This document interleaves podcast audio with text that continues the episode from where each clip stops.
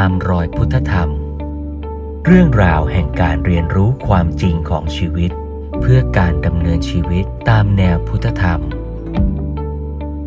ชวนร่วมเรียนรู้กับพระครูเมธังกร วัดยาณเวศกวัน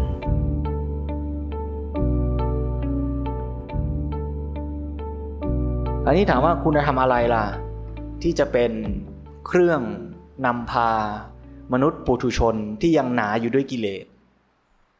ให้เข้าสู่ทางและดำเนินไปสู่ ความเป็นอริยบุคคลได้ องค์ธรรมหมวดนี้ชื่อว่า โสดาปฏิยังคะ คือองค์ของความเป็นโสดาบัน หรือธรรมเพื่อการพัฒนาปัญญา มีสองชื่อองค์ธรรมเดียวกันนะ ถ้าเรียกในแง่ของเครื่องมือนำไปสู่ความเป็นโสดาบันก็เรียกว่าโสดาปฏิยังคะถ้าพูดในแง่เครื่องมือของการพัฒนาปัญญาก็เรียกว่าปัญญาวุฒิธรรม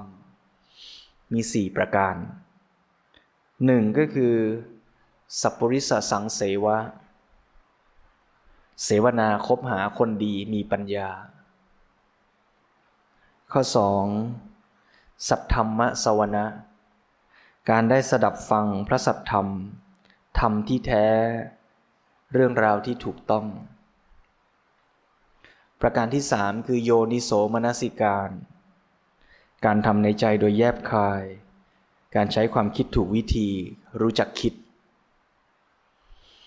และประการสุดท้ายข้อ 4 คือธรรมานุธรรมปฏิปติ คือการลงมือปฏิบัติ สอดคล้องตามธรรมปฏิบัติธรรมย่อย คล้อยตามธรรมใหญ่ ปฏิบัติธรรมถูกทาง 4 ประการ พอพูดออกมาเป็น 4 ข้อนี้ก็ดูไม่ยากแล้ว จริงๆเราก็ทำได้ ลองดูทีละข้อ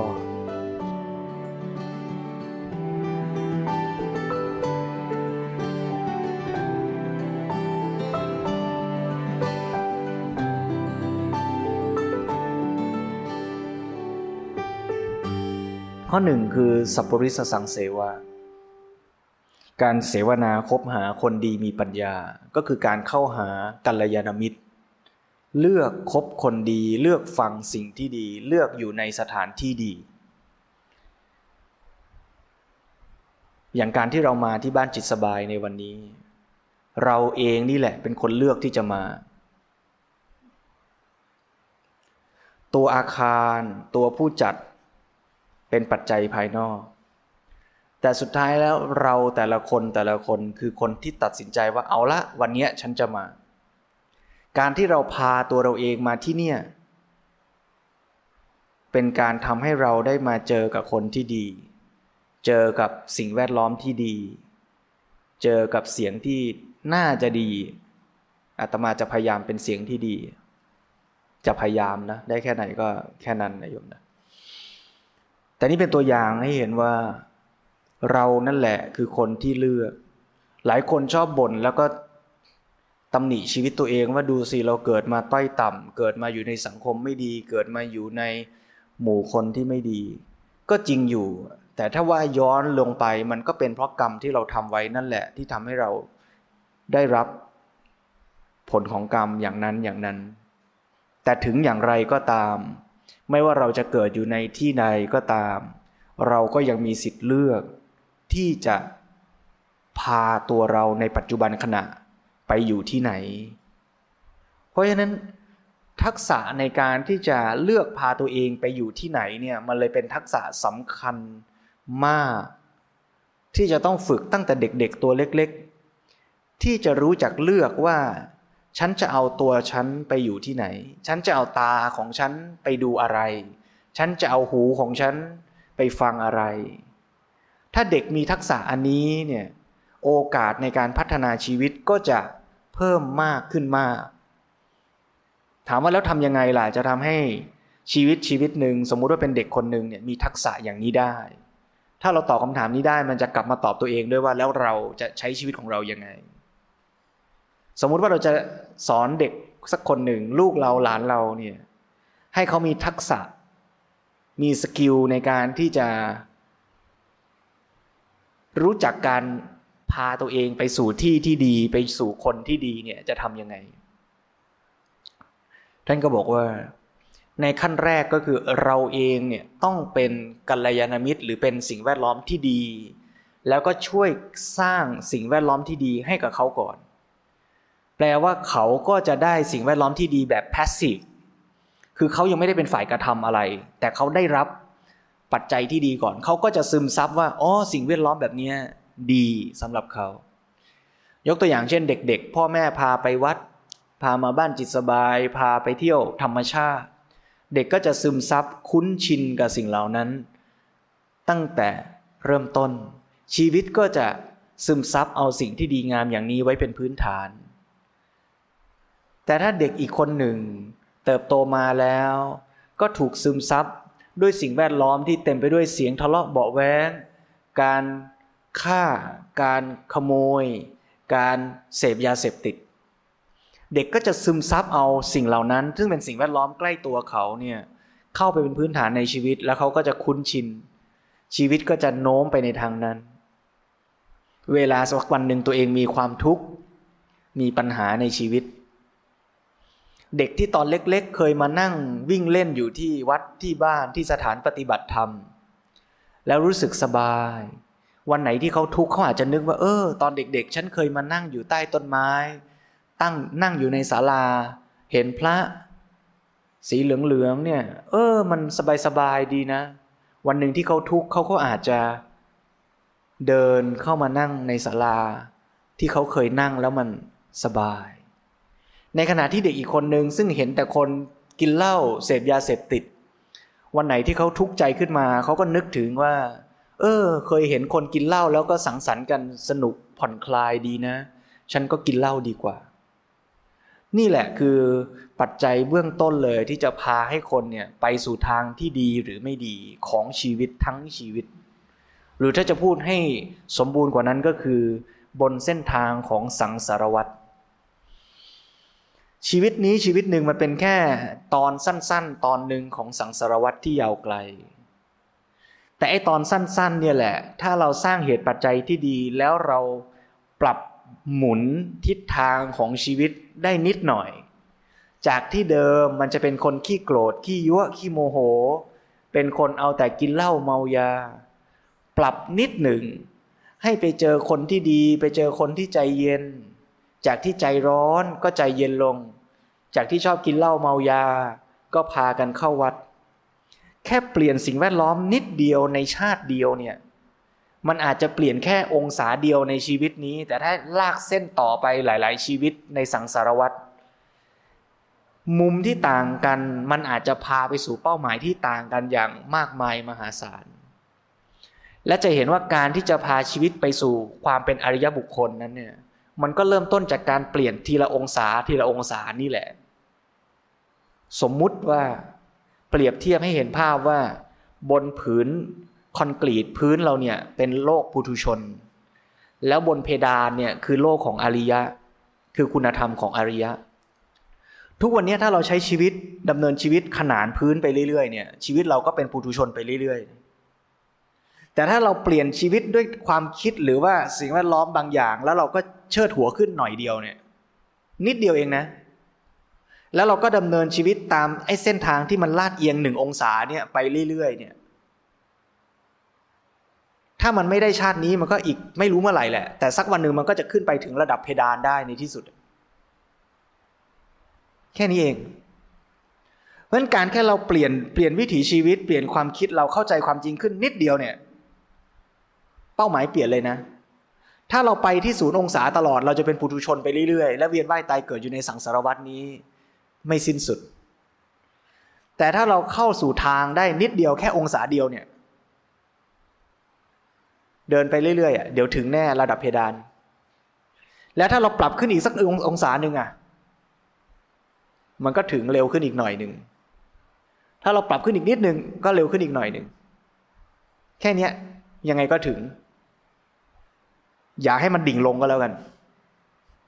ปัญหาคือปัจจุบันมันไม่ค่อยขึ้นนะมันไปอย่างนี้กันลงบ้าง ไปเงี้ยแล้วลงบ้างลาบลาบลงลงลาบลาบลงลงทำไปทำมาเลยยิ่งไกลกว่าเดิม นั่นคือเรามีสิทธิ์เลือกนะ ตั้งแต่เกิดจนถึงอายุปัจจุบันเนี่ยโยมคิดว่า เราสูงขึ้นหรือต่ำลง ตัวใครตัวมันนะโยมเนาะเออ เราอาจจะเกิดมาที่ระดับพื้นเนี่ยนะ ไม่รู้ตอนนี้เราใกล้เพดาน หรือว่าเราขุดดินลงไปก็ไม่รู้นะ อันเนี้ยเรามีสิทธิ์เลือกนะ และคือชีวิตเรานะ และชวนให้เห็นว่าในช็อตสั้นๆของหนึ่งชีวิตเนี่ย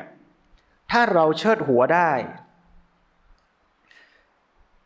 วิธีคิดความเข้าใจเนี่ยมันก็ส่งผลไปต่อไปในภพภูมิต่อๆไปได้ด้วยนะ มันเป็นอริยทรัพย์ เพราะฉะนั้นการที่เราจะเริ่มเปลี่ยนแปลงทิศทางในชีวิตได้เนี่ยมันเริ่มจากอันแรกที่ท่านว่าก็คือการที่เราอยู่ในสังคม สิ่งแวดล้อมที่ดี ซึ่งยอมรับว่าในเบื้องต้นเนี่ยการที่เราจะอยู่ได้การที่เราจะได้อยู่ในสิ่งแวดล้อมที่ดีหรือไม่ดีเนี่ยมันเป็นแพสซีฟที่เราเกิดมาในครอบครัวแบบไหน พ่อแม่จัดสรรอะไรให้เรา เรายังเลือกเอง ไม่ได้มากนัก แต่เมื่อเราเติบโตขึ้น เติบโตขึ้นเราเรียนรู้มากขึ้น เรานั่นแหละที่จะต้องเป็นคนเข้าใจที่จะจัดการมัน ว่าเราจะเอาชีวิตของเราไปอยู่ทางไหน ย้อนกลับไปเมื่อกี้ว่าเมื่อเราจะสอนเด็กคนหนึ่ง เริ่มต้นเนี่ยเราจัดสรรสิ่งแวดล้อมที่ดีให้กับเด็ก เด็กได้รับสิ่งแวดล้อมที่ดี แบบแพสซีฟคือเด็กไม่ได้เป็นคนทำแต่เด็กได้รับสิ่งแวดล้อมที่ดีก่อน เมื่อเด็กค่อย ๆ ซึมซับสิ่งแวดล้อมที่ดีมากขึ้นมากขึ้น แล้วค่อยๆเรียนรู้ว่า ผลของสิ่งแวดล้อมที่ดีส่งผลอะไรกับเขา ผลของสิ่งแวดล้อมที่ไม่ดีส่งผลอะไรต่อเขา เขาก็จะค่อยๆใช้ปัญญาของตัวเองเลือกได้ทีละหน่อยว่า เขาจะเลือกอะไร ยกตัวอย่างเช่น เด็กที่มาวัดรู้สึกว่า โอ้ สบายเย็นสบาย ชอบหน่อยหนึ่งยังไม่ชอบมากหรอก เด็กอาจจะยังชอบวิ่งเล่นมากกว่า ก็ไม่เป็นไรมาวิ่งเล่นในวัดก็ดีเหมือนกัน กับเด็กอีกคนหนึ่งที่เอาแต่เล่นเกมแล้วก็เห็นเกมในเกมฆ่ากันยิงกัน เด็กก็จะเริ่มสังเกตได้ว่า ในขณะที่เขาฆ่ากันยิงกันนั้นเนี่ยจิตใจเขาเป็นยังไง ซึ่งเด็กอาจจะไม่สามารถเริ่มต้นสังเกตได้ด้วยตนเอง แต่อาจจะต้องอาศัยพ่อแม่หรือกัลยาณมิตร ชี้ชวนให้เขาสังเกตเห็น ถ้าเราไปบอกเลยว่าอย่าเล่นเกม เด็กก็จะไม่รู้สึกว่าควรทำตาม เพราะยังไงเล่นเกมก็สนุกกว่าการมาวัด แต่ถ้าเด็กสามารถสังเกตเห็นได้ด้วยตัวเองเมื่อไหร่ว่า จิตในขณะที่เล่นเกมฆ่ากันยิงกันนั้น จิตเป็นยังไง กับจิตตอนที่ได้มาวิ่งเล่นในวัด ปีนต้นไม้ ถ่ายรูปกับต้นไม้ ลมพัดเย็นสบาย จิตต่างกันยังไง เมื่อเราเห็นความแตกต่างอย่างนี้มากขึ้นมากขึ้น เราจะค่อยๆ เพิ่มทักษะในการที่จะเลือกเป็นว่าอะไรจะดีกับชีวิตของเรา คุณสมบัติสำคัญที่จะเป็นเกณฑ์ในการตัดสินอีกอันหนึ่งก็คือประโยชน์หรือคุณค่าที่เราได้กับชีวิต คนที่ยังไม่พัฒนาจะเลือกสิ่งแวดล้อมที่ให้ความสุขระยะสั้น ตน แต่คนที่มีปัญญาจะเลือกสิ่งแวดล้อมที่ให้ประโยชน์ระยะยาวกับตน ยกตัวอย่างเช่น เราจะเลือกกินอะไร สิ่งที่เราจะกินก็เป็นสิ่งแวดล้อมอย่างหนึ่งเหมือนกัน คนที่เลือกกินอาหารที่เป็นประโยชน์ ก็จะทำให้ร่างกายมีสุขภาพดี เป็นปัจจัยให้ชีวิตดำเนินไป เกื้อกูลและแข็งแรง จะศึกษาเรียนรู้ปฏิบัติทำการงานก็ทำได้สะดวก แต่คนที่เสพสิ่งแวดล้อมที่ไม่ดี กินอาหารที่ไม่มีประโยชน์ สูบบุหรี่กินเหล้าก็เท่ากับทำลายชีวิตของตัวเอง โอกาสที่จะใช้ร่างกายนั้นในการศึกษาปฏิบัติพัฒนาชีวิตก็น้อยลงน้อยลงพอนี้เมื่อคนจะเลือกกินอาหารเนี่ยถ้าไม่ถูกฝึก คนก็จะเลือกเอาความสุขระยะสั้น ความสุขระยะสั้นหมายถึงกินปุ๊บอร่อยเลย แต่สุขระยะยาวไม่แคร์แต่ถ้าเราสังเกตและศึกษาว่าเมื่อเรากินอาหารแบบนี้ส่งผลในระยะยาวอย่างไร กินแบบนี้อร่อยก็จริงนะ แต่สักพักท้องอืด กินแบบนี้อร่อยก็จริงนะ แต่สักพักอ้วน กินอย่างนี้อร่อยก็จริงนะ แต่สักพักเนี่ยมันรู้สึกอึดอัด เมื่อเราเห็นประโยชน์ระยะยาวชัดขึ้น คนก็จะเริ่มคิดใหม่ว่า ไม่แคร์ประโยชน์ระยะสั้นแล้ว เอาประโยชน์ระยะยาวดีกว่า ต่อให้มันหวานอร่อย แต่เป็นโทษกับสุขภาพในระยะยาว ฉันไม่กินดีกว่า ต่อให้มันไม่อร่อยในระยะสั้น แต่มันส่งผลเป็นประโยชน์ในระยะยาว ฉันก็จะกิน เพราะฉะนั้นการที่เราสามารถดีเลย์ความสุข ยอมที่จะไม่สุขระยะสั้นเพื่อไปเอาความสุขระยะยาวเนี่ยจึงเป็นทักษะที่สำคัญในชีวิต ซึ่งจะทำให้เราเลือกสิ่งที่เราจะเข้าไปเกี่ยวข้องได้ดีมากขึ้น ไม่ว่าเราจะกิน เราจะดู เราจะไปอยู่ เราจะไปหาอะไรใครที่ไหน เราก็จะคิดแบบนี้ว่า คนที่เราเข้าไปหาแล้วเขาให้ความสุขกับเราในระยะสั้น แต่ไม่มีประโยชน์อะไรกับเราในระยะยาว เราก็ไม่เอาดีกว่า แต่ใครที่ให้ความสุขในระยะยาวกับเราได้ เราจะไปหาคนนั้นคำว่าคนนั้นเนี่ยอาจจะไม่ได้หมายถึงบุคคลอย่างเดียวก็ได้ ถ้าขยายความออกไปก็หมายถึงกัลยาณมิตร หรือปรโตโคสะเสียงจากภายนอกทั้งหมดที่เราจะเข้าไปเกี่ยวข้อง ไม่ว่าเราจะเปิดวิดีโอดูอะไร เปิดมือถือดูอะไร เปิดทีวีดูอะไร นั่นก็เป็นปรโตโคสะที่เราเลือกได้เหมือนกัน ถ้าเราเลือกเพียงเพื่อสุขระยะสั้น เราก็จะดูแต่รายการบันเทิง ดูแต่เรื่องสนุกสนาน ดูสิ่งที่ไร้สาระแต่มันสนุก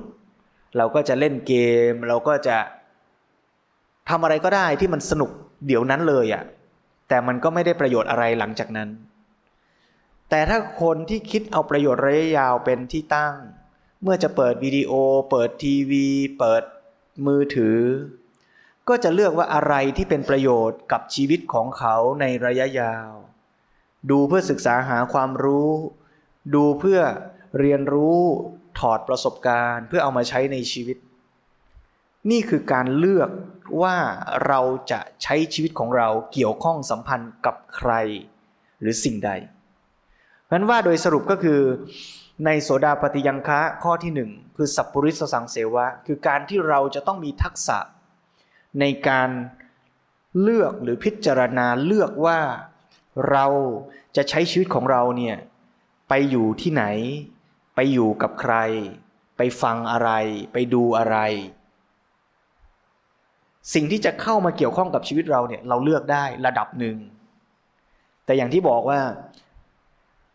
ถึงแม้ว่าต้นทุนชีวิตเราอาจจะเลือกได้ไม่มาก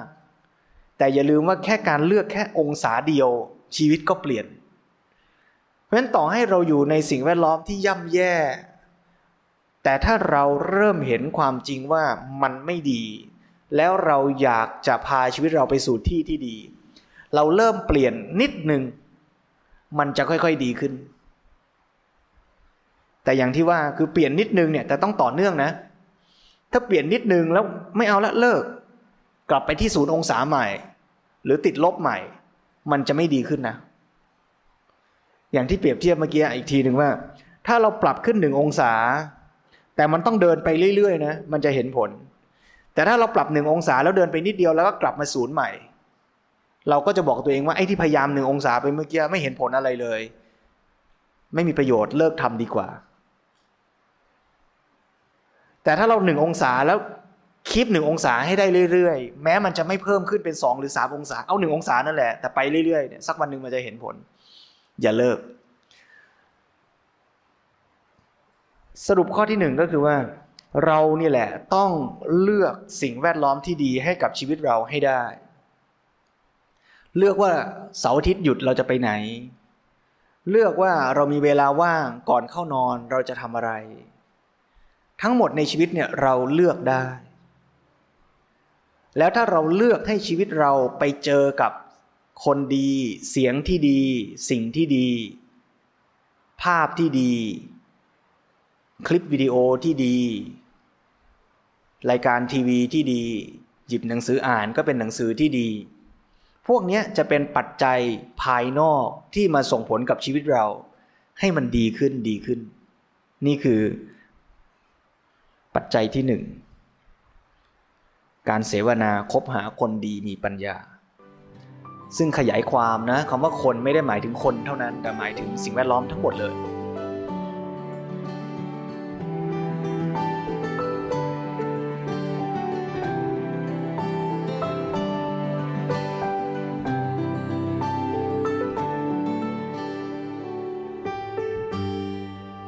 ประการที่สอง สัทธรรมสวนะสดับฟังธรรมที่ถูกต้อง พระสัทธรรมที่แท้ นั่นแปลว่าเมื่อเราไปอยู่ในสิ่งแวดล้อมที่ดี ไปอยู่กับคนที่ดีแล้ว ไปเปิดคลิปที่ดี ไปเปิดหนังสือที่ดีแล้ว เราก็ต้องใส่ใจที่จะสดับฟังคำว่าฟังในที่นี้เนี่ยจึงมีความหมายลึกว่าเราต้องเปิดใจ และรับฟังอย่างลึกซึ้ง ด้วย เราถึงจะได้ประโยชน์จากการที่เราเข้าไปหาคนดี หรือว่าเปิดหนังสือที่ดี ต่อให้เราไปอยู่กับคนที่ดีต่อให้เราไปเจอพระพุทธเจ้า แต่ถ้าเราไม่ฟังก็เปล่าประโยชน์ อย่างที่เคยชวนคิดขำๆว่าก็ไม่แน่หรอกนะ เราในที่นี้ก็อาจจะเคยเกิดมาทันยุค พุทธเจ้า เคยเข้าไปเฝ้าพระพุทธเจ้าแล้วก็ได้นะไม่แน่หรอกเมื่อสองพันกว่าปีที่แล้วใครจะรู้ เราอาจจะเคยเกิดที่อินเดียก็ได้ แต่เมื่อสองพันกว่าปีที่แล้วตอนที่เราไปเจอพระพุทธเจ้าเนี่ยเราอาจจะไม่ได้ตั้งใจฟัง เราอาจจะไปแล้วก็ เอ๊สมณะผู้นี้พูดอะไรฟังยากจัง เราไปทำนาดีกว่า แล้วก็ใส่หัวดอกแดกดอกแดกแล้วก็เดินไปทำนา วันนี้เราถึงมาเจอกันที่นี่ ก็พอๆกันแหละใช่ไหมเราถึงยังอยู่ที่นี่ ถ้าเราตั้งใจฟังซะตั้งแต่สองพันกว่าปีที่แล้วก็คงสบายไปแล้ว นั่นแปลว่า แม้แต่ในครั้งพุทธกาลคนที่อยู่ใกล้ชิดพระพุทธเจ้า แต่ไม่ฟังพระพุทธเจ้า ก็มีถมไปนะ ยกตัวอย่างเช่น พระเทวทัตอยู่ใกล้เป็นพระญาติเลยนะ แต่ก็ไม่ฟัง ถามว่าท่านท่านฟังท่านได้ยินเสียงพระพุทธเจ้าไหมท่านต้องได้ยินแน่ๆ ท่านสนทนาโต้ตอบกับพระพุทธเจ้า ท่านรู้ว่าพระพุทธเจ้าพูดอะไรสอนอะไร ท่านรู้ท่านได้ยินน่ะแต่คำว่าฟังเนี่ยมันไม่ได้แปลว่าได้ยิน ฟังอะฟังอะ เราเคยเลี้ยงลูกแล้วลูกไม่ฟังเราไหม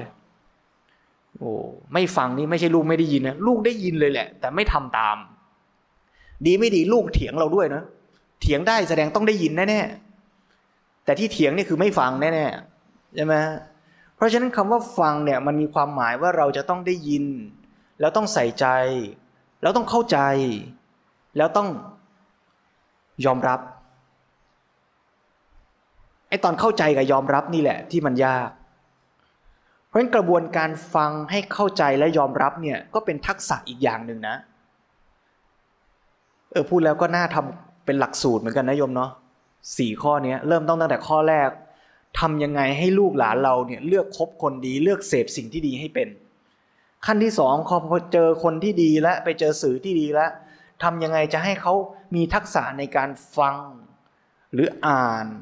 แล้วเข้าใจ แล้วยอมรับมัน แสดงว่าการที่จะฟังแล้วเข้าใจเนี่ยก็ต้องอาศัยทักษะเหมือนกันนะอาตมาเคยไปทำกิจกรรมฝึกฟังยมเคยไหมสมัยนี้เขาก็มีหลายคอร์สเนะ หลายหลักสูตรที่ทำฝึกฟังให้นั่งจับคู่กัน แล้วให้คนที่หนึ่งเล่าให้คนที่สองฟังเป็นคู่คู่เบอร์หนึ่งกับเบอร์สองเบอร์หนึ่งเล่าเรื่องสมมุติเล่าสักสามนาที เบอร์สองก็ฟัง พอฟังครบสามนาทีเสร็จปั๊บก็เคาะระฆังเก้งอะสลับกัน ให้เบอร์สองที่เป็นคนฟังเมื่อกี้ เล่ากลับไปให้เบอร์หนึ่งฟังว่าเมื่อกี้ตัวเองฟังอะไรได้ยินได้ยินอะไรมาบ้าง ให้เล่าให้เหมือนกับที่เบอร์หนึ่งเล่า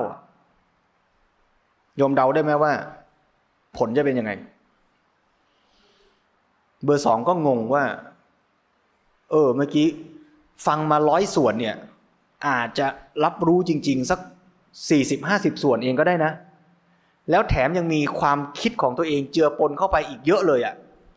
พอเล่าย้อนกลับไปเนี่ยปรากฏว่าไอ้เรื่องที่เบอร์สองเล่าเนี่ย เบอร์หนึ่งงงเลยว่า ฉันเล่าแบบนี้เหรอ มันไม่เหมือนที่ฉันเล่าอะ แถมดีไม่ดีมีคอมเมนต์แต่ตามมาด้วยนะ โอ้ถ้าเป็นชั้นนะ ไอ้ถ้าเป็นชั้นนะนี่แปลว่าไม่ใช่ของเบอร์หนึ่งแล้วใช่ไหมถ้าเป็นชั้นนี่คือเบอร์สองใส่ของตัวเองเข้าไปเต็มๆเลยนะ ถ้าเป็นชั้นนะ ฉันไม่ทำอย่างแกหรอก ฉันจะตุดตุดตุดตุดตุดตุด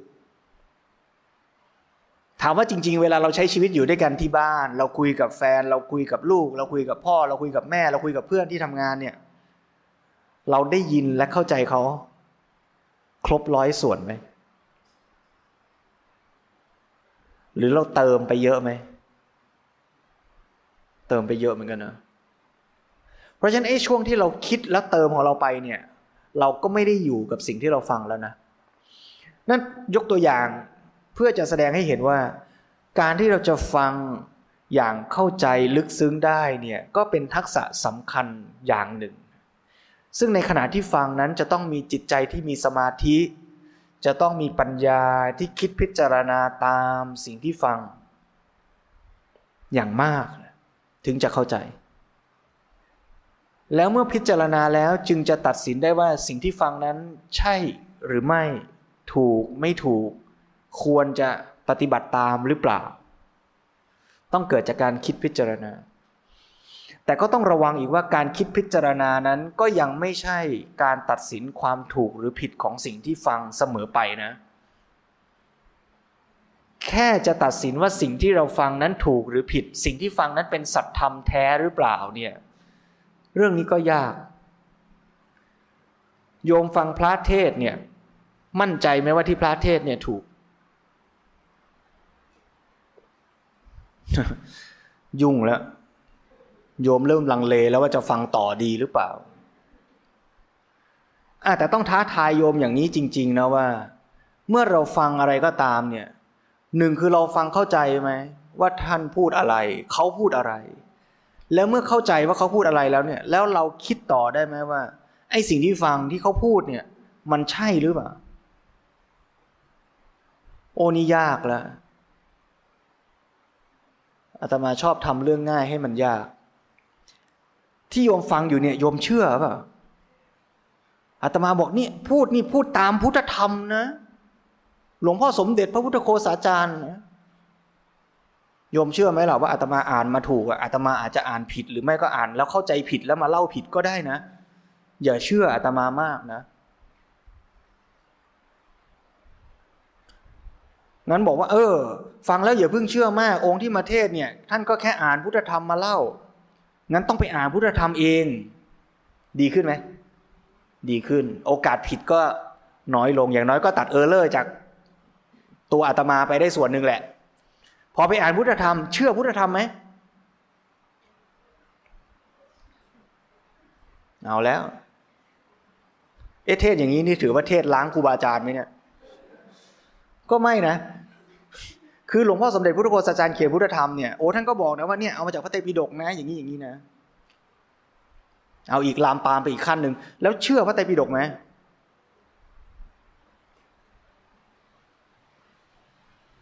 เชื่อ เชื่อว่าถูกแน่พระไตรปิฎกถ้าเชื่อเลยก็ผิดหลักการามาสูตรอีก ใช่ไหม อาตมาว่าพุทธศาสนาเป็นศาสนาเดียวในโลกแหละที่สอนแล้วก็บอกว่าอย่าเชื่อ ทวนอีกทีนะกาลมาสูตรสิบเนี่ย แปลว่า อย่าเพิ่งปักใจเชื่อเพียงเพราะเหตุผลสิบอย่าง อย่าเพิ่งปักใจเชื่อเพียงเพราะว่าเขาเป็นอาจารย์อย่าเพิ่งปักใจเชื่อเพียงเพราะตำราว่าอย่าเพิ่งปักใจเชื่อเพียงเพราะเข้ากันได้กับความคิดของเราเป็นต้น ทั้งหมดนั้นไม่ได้แปลว่า ห้ามเชื่อนะ ทั้งหมดนั้นไม่ได้แปลว่า ห้ามรับฟังนะ แต่หมายความว่าต้องฟังอย่างละเอียดถี่ถ้วน แล้วนำไปพิจารณา แล้วนำไปปฏิบัติ จนรู้จริงเห็นจริงด้วยตัวเองจะได้ไม่ต้องเพียงแค่เชื่อ แล้วถ้าแค่ฟังยังไม่ได้ปฏิบัติยังไม่ได้พิสูจน์ ก็อย่าเพิ่งปักใจเชื่อว่าใช่แน่ๆ หรืออย่าเพิ่งปักใจเชื่อว่าไม่ใช่แน่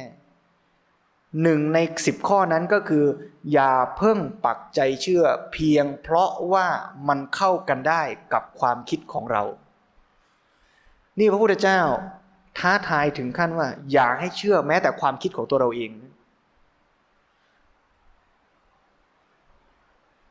จริงไหมล่ะว่าสังคมปัจจุบันนี้โดยเฉพาะสังคมไทยที่ขัดแย้งกันก็เพราะแต่ละคนเชื่อว่าที่ตัวเองคิดถูก และที่อีกคนหนึ่งคิดผิด แค่จะพาเด็กออกจากถ้ำเนี่ยมีหลายวิธีไหม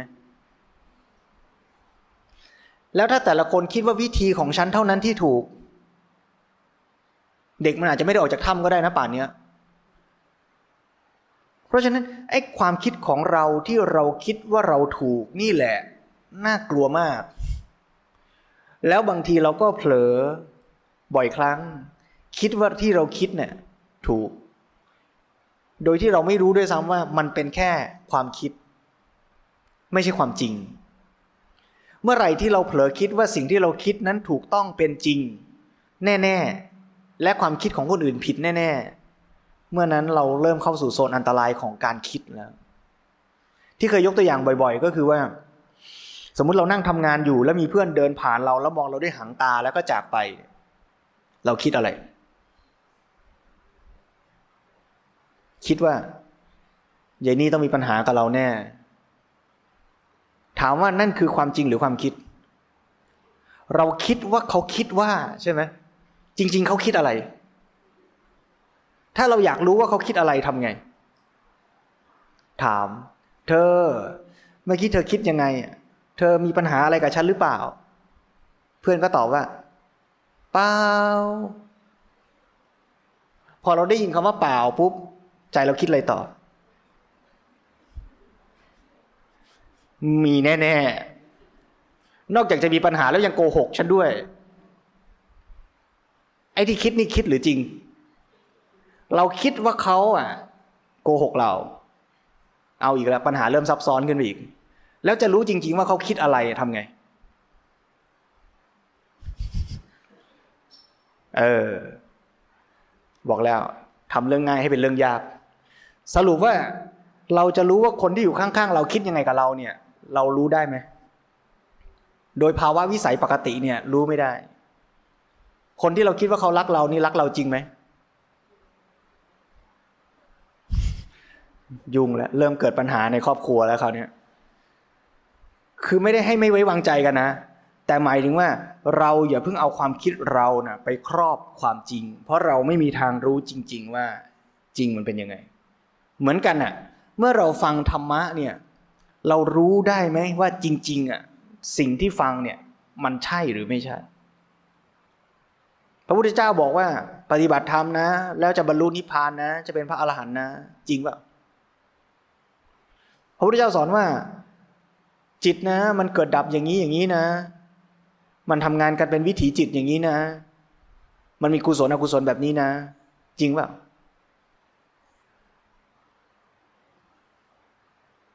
จริงหรือไม่จริงไม่ได้อยู่ที่เราเชื่อหรือไม่เชื่อ จริงหรือไม่จริงคือสภาวะของมัน แต่เราจะรู้ว่าจริงหรือไม่จริงก็ต่อเมื่อเราปฏิบัติแล้วเห็นจริง ๆ ว่าความจริงมันตรงกับสิ่งที่พูดเมื่อกี้หรือเปล่า ถ้าความจริงมันตรงก็แปลว่าสิ่งที่พูดน่ะ จริง ถ้าความจริงมันไม่ตรง ก็แปลว่าสิ่งที่พูดน่ะ ไม่จริง แต่ถ้าเราคิดว่าจริงหรือคิดว่าไม่จริง ทั้งหมดยังเป็นแค่ความคิดของเรา งงไหมฮะ ไม่งงนะ เพราะฉะนั้นแปลว่า เมื่อเราฟังอะไรก็ตามเนี่ย เราจะรีบปักใจตัดสินไปเลยว่าใช่ไม่ใช่ มันก็ไม่ได้ แต่มันต้องฟังไว้ก่อนแล้วค่อย ๆ พิจารณา ถ้า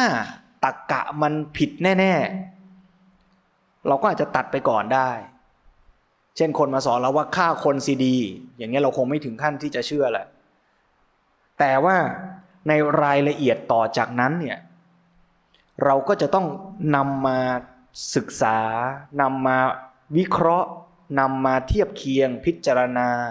เทียบเคียงกับอะไร เทียบเคียงกับประสบการณ์จริงของเรา ลองลงมือปฏิบัติจริง ๆ ว่านั่งสมาธิแล้วสงบจริงไหมจิตที่เป็นกุศลมันต่างจากจิตที่เป็นอกุศลจริงไหมจิตที่เป็นกุศลต้องมีสติจริงไหมรักษาศีลแล้วมันดีจริงไหม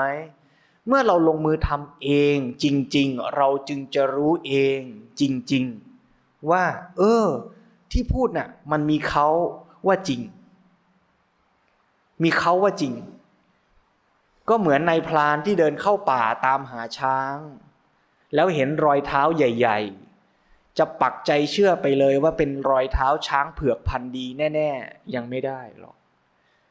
แต่ต้องเดินตามรอยเท้านั้นไปเรื่อยๆ จึงจะค่อยๆ เห็นเงาตะคุ่มตะคุ่มตัวใหญ่ ตัวใหญ่ขนาดนี้น่าจะเป็นช้างแน่ แต่จะเป็นช้างพันธีหรือเปล่าก็ยังไม่ปักใจเชื่อ ต้องเดินตามเข้าไปเข้าไป จนเห็นต่อหน้าต่อตานั่นแหละ จึงจะรู้ด้วยตัวเองโดยไม่ต้องคิดคำนวณหรือเชื่อ การปฏิบัติธรรมก็อย่างนั้นเหมือนกัน นั่นแสดงว่าการที่เราจะฟังธรรมแล้วรู้เข้าใจในธรรมที่ถูกตรงเนี่ยก็ไม่ใช่เรื่องง่าย ถ้าเรามีศรัทธาเราเลือกครูบาอาจารย์ที่ดี เราเข้าถึงคำพีที่เป็นคำพีชั้นต้นได้ โอกาสที่จะผิดพลาดผิดพลิขอไปโอกาสที่จะผิดพลาดผิดเพี้ยนก็น้อยหน่อย แต่ถึงกระนั้นก็ต้องใช้ภูมิปัญญา ใช้สมาธิในการที่จะศึกษาให้เกิดความเข้าใจ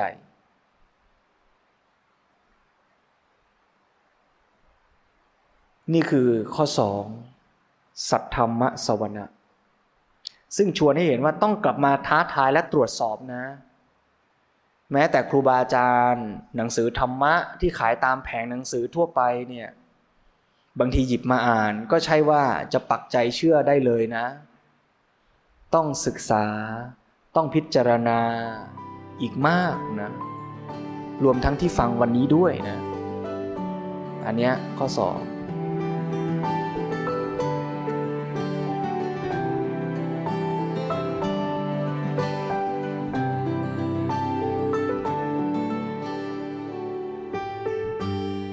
ข้อที่สามคือโยนิโสมนสิการ อันนี้แหละเข้ามาถึงตัวเราแล้ว ข้อหนึ่งกับสองเมื่อกี้มันยังเป็นปัจจัยข้างนอก คือการไปเจอคนที่ดี การรับฟังเสียงจากข้างนอกที่เป็นเสียงที่ดี แต่ข้อสามเนี่ยมันคือตัวเรา ที่เราจะต้องใช้ปัญญา คิดพิจารณาโดยแยบคาย ว่าสิ่งที่ฟังสิ่งที่เขาบอกสิ่งที่เขาสอนเนี่ยมันมีความน่าเชื่อถือ มันมีเหตุมีผล มันส่งผลอย่างไร มันเป็นไปเพราะอะไร เข้าใจกระบวนการ เข้าใจเหตุผล เข้าใจความหมาย ที่เกี่ยวข้องสัมพันธ์กับสิ่งนั้น โดยแยบคาย ซึ่งอันนี้จะต้องเกิดจากกระบวนการคิดของเรา ซึ่งก็ต้องฝึก ราะฉะนั้นคนที่มีโยนิโสมนสิการดี แม้ว่าสิ่งแวดล้อมจะไม่ดี ก็สามารถคิดพิจารณาแยกแยะและเอาตัวรอดได้ ตัวอย่างก็คือเจ้าชายสิทธัตถะ ที่เกิดในสิ่งแวดล้อมที่ไม่ดีเท่าไหร่ ไม่ดีเท่าไหร่ในความหมายว่าเป็นมิจฉาทิฏฐิ เจ้าชายสิทธัตถะ เกิดในสังคมที่สอนว่าคนแบ่งเป็นชั้นวันนะ สอนว่าจะได้บุญต้องบูชายัน สอนว่าลูกอย่าไปลำบากชีวิตไม่เกิดแก่เจ็บตายมีแต่ความสุข ถามตัวเราว่าถ้าเราเกิดแบบนั้นเนี่ยเราจะมีปัญญารู้ได้ไหมว่า ชีวิตเป็นทุกข์ควรออกปฏิบัติธรรม อาตมาคนหนึ่งละอาตมามั่นใจมากว่าถ้าอาตมาเกิดในสังคมแบบเจ้าชายสิทธัตถะอาตมาจะมีความสุขอยู่ในวังจนตายแน่นอน แล้วต่อให้อาตมาออกไปเห็นคนแก่เจ็บตายดิ้นอยู่ข้างถนนอาตมาก็จะกลับเข้าวังและมีความสุขในวังต่อไปแน่นอน มันไม่ง่ายนะโยม การที่เราจะเห็นคนแก่เจ็บตายแล้วเกิดโยนิโสมนสิการอย่างที่เจ้าชายสิทธัตถะคิดออกวันนั้นน่ะ แล้วทุกวันนี้เราเห็นไหมคนแก่เจ็บตายเนี่ยเห็นในหน้าหนังสือพิมพ์ก็มากมาย เราไม่เห็นจะเกิดซาโตลีแล้วอยากออกบวชแบบเจ้าชายสิทธัตถะเลยอะเราก็ยังกอดสมบัติและนอนที่บ้านเหมือนเดิมนี่ใช่ไหมสรุปว่าเราเป็นพวกเดียวกัน มีหน้าเล่า มีหน้าเล่า เราจึงมาเจอกันที่นี่ เป็นเช่นนั้นโยม เพราะฉะนั้นการที่เราเห็นได้ยินได้ฟังอะไรก็ตาม มันจะต้องกลับมาคิดใคร่ครวญภายในอย่างลึกซึ้งมาก มันจึงจะเข้าใจ แล้วมันก็จะมีรายละเอียดให้เราเข้าใจมากขึ้นมากขึ้นไปเรื่อยๆ แม้แต่แค่เราสังเกตลมหายใจของเราที่มันกระทบปลายจมูก คนที่ไม่ได้โยนิโสมนสิการก็เพียง เห็นเพียงแค่ลมกระทบปลายจมูก แต่ถ้าเราใส่ใจ คือเริ่มต้นมันต้องมีสติก่อนแล้วล่ะนะ มันถึงจะสังเกตเห็นลมหายใจ แต่แค่สังเกตเห็นลมหายใจ ถ้าไม่ใช้ปัญญาโยนิโสมนสิการ ก็เพียงแค่ผ่านไป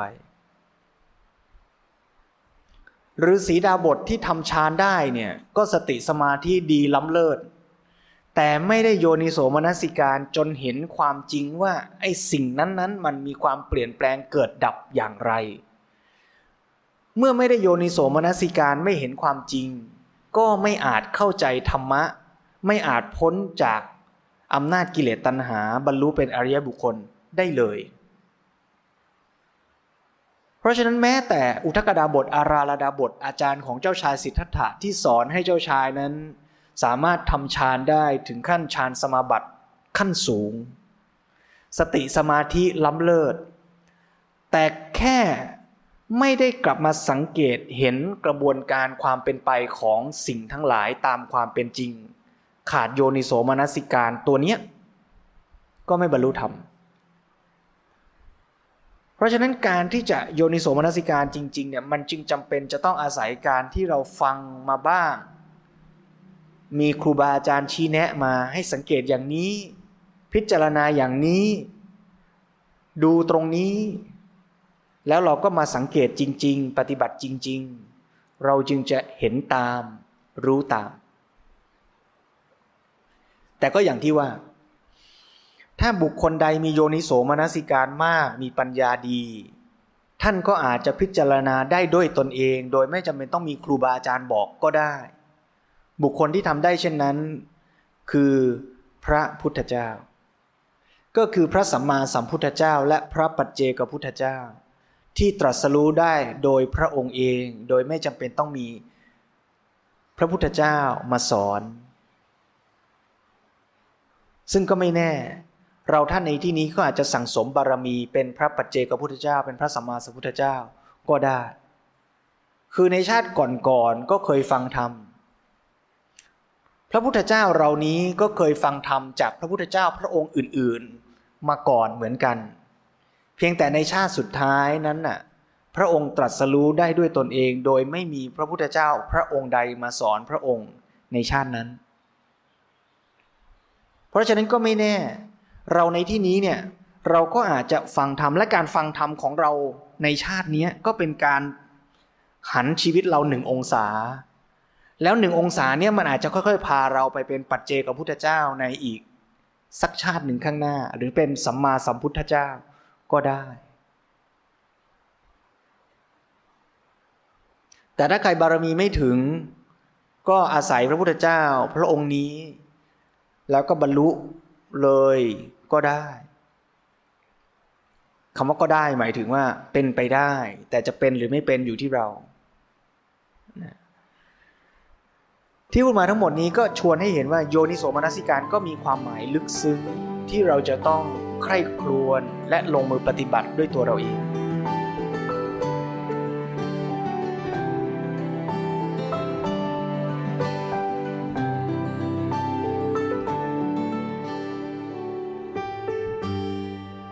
ประการสุดท้ายข้อ 4 ก็คือธรรมานุธรรมปฏิปฏิ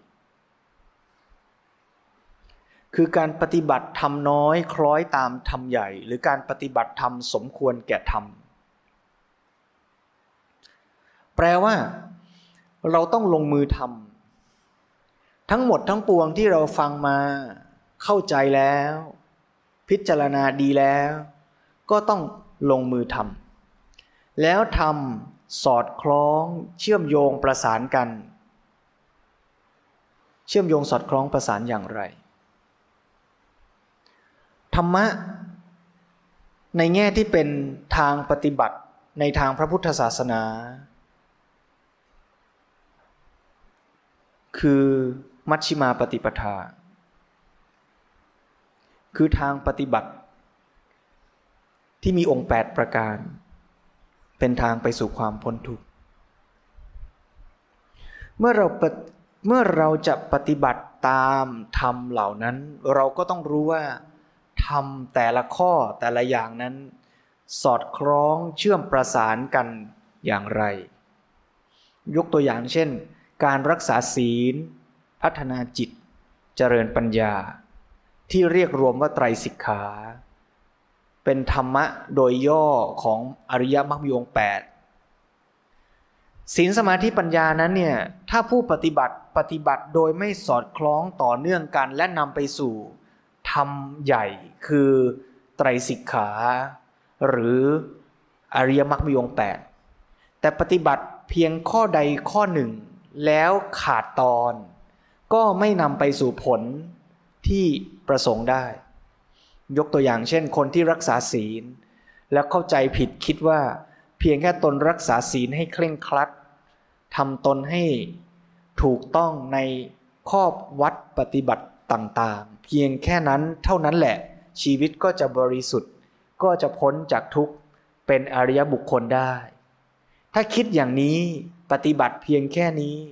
ก็กลายเป็นตีบตัน แล้วก็ไม่นำไปสู่การบรรลุธรรม แต่ผู้ที่ปฏิบัติธรรมสอดคล้องตามธรรม ก็จะต้องรู้ว่าการปฏิบัติตนรักษาศีลนั้นเป็นปัจจัย เพื่อที่จะทำให้เรามีจิตใจที่ดี แล้วเราก็ต้องพัฒนาจิตต่อ เมื่อเราพัฒนาจิตมีสมาธิแล้ว ถ้าเราหยุดอยู่แค่นั้น ไม่คล้อยตามไปสู่การปฏิบัติขั้นต่อไปคือการเจริญปัญญา ยุติหยุดอยู่แค่การพัฒนาสมาธิได้ฌานก็เป็นเหมือนฤาษีชีไพรในยุคก่อนพุทธศาสนา แต่ถ้าเราเห็นและเข้าใจว่าเมื่อปฏิบัติเจริญจิตแล้ว จิตสงบแล้ว จึงใช้จิตนั้นเป็นฐานในการพิจารณา ความจริงของชีวิตเกิดปัญญาเข้าใจว่าสิ่งทั้งหลายเป็นอนิจจังทุกขังอนัตตาเป็นต้น อย่างนี้ก็จะเห็นว่าศีลสมาธิปัญญานั้น เชื่อมประสานสอดคล้องกัน จึงจะนำไปสู่ผล คือการบรรลุธรรมได้ เพราะการปฏิบัติธรรม ผู้ปฏิบัติก็จะต้องรู้และเข้าใจปฏิบัติสอดคล้องต่อเนื่องกันอย่างนี้